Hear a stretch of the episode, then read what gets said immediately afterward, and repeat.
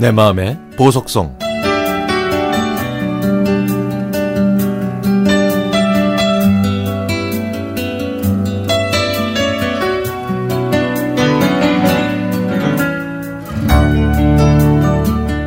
(2014년 12월 5일) 금요일은 21년 동안 다녔던 직장에 마지막으로 출근하는 날이었습니다.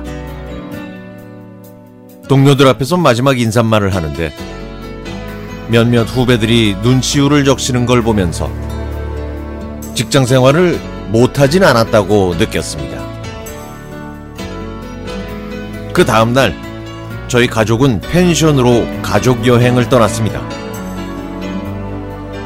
저녁에 삼겹살을 먹으면서 그동안 있었던 일을 아이들한테 이 얘기를 하려는데 큰딸이 아빠, 고생하셨어요. 앞으로요, 좋은 일만 있을 거예요.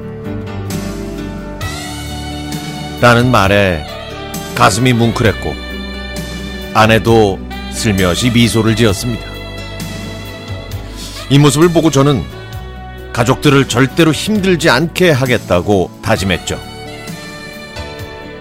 그동안 외벌이를 해온 저희 부부는 8개월 동안은 고용, 고용보험으로 생활이 그럭저럭 가능했지만 그 이상은 힘들었습니다. 그래서 아내가 20년 만에 다시 직장을 다니게 됐죠. 저는 일자리를 찾아봤지만 일자리가 쉽지 않아서 일단 자격증에 도전하자는 마음으로 굴삭기, 지게차 1종 대형 면허를 땄습니다. 그동안 틈틈이 알바를 하면서 고용보험센터와 구청 일자리 박람회 등을 다녔지만 경쟁이 무척 심하더군요.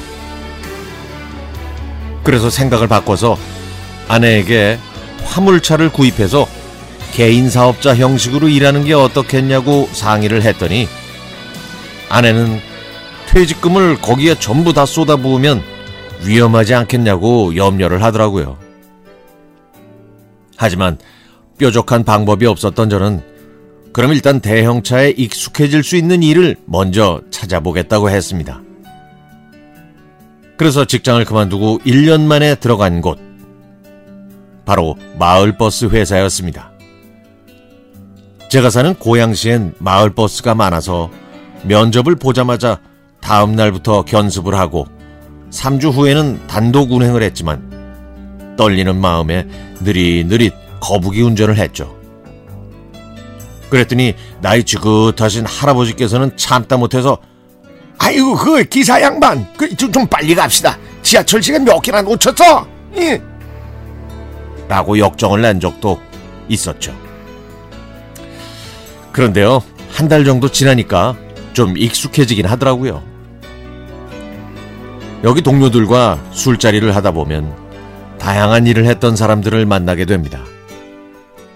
사업에 실패해서 대기업에서 정년퇴직을 해서 군인 출신 등등 왕년에 내가 말이야 라는 말을 자주 하죠. 저는 30대 친구에게 대형 버스 경력 1년 이상이면 서울시가 운전직 공무원으로 채용한다는 말을 들었고 그 친구도 그걸 준비한다고 했습니다. 그 친구의 도움으로 저도 필기 시험에 도전하기로 결심했죠. 바쁜 시간을 쪼개서 열심히 노력한 덕분에 두 번째 만에 필기 시험에 합격했습니다. 한 달 후 면접 시험에서는 5분 발표와 면접관의 질문 시간이 어떻게 지나갔는지 모를 만큼 빠르게 면접 시험이 끝났습니다. 그리고 2018년 12월 28일 오전 9시에 발표된 최종 합격자 명단에 제 수험 번호가 있었습니다.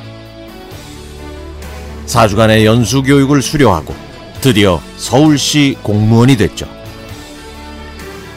그리고 벌써 1년이 지났네요. 그동안 힘들었던 5년간의 고생은 인생에 쓴 약이자 좋은 추억이 됐습니다.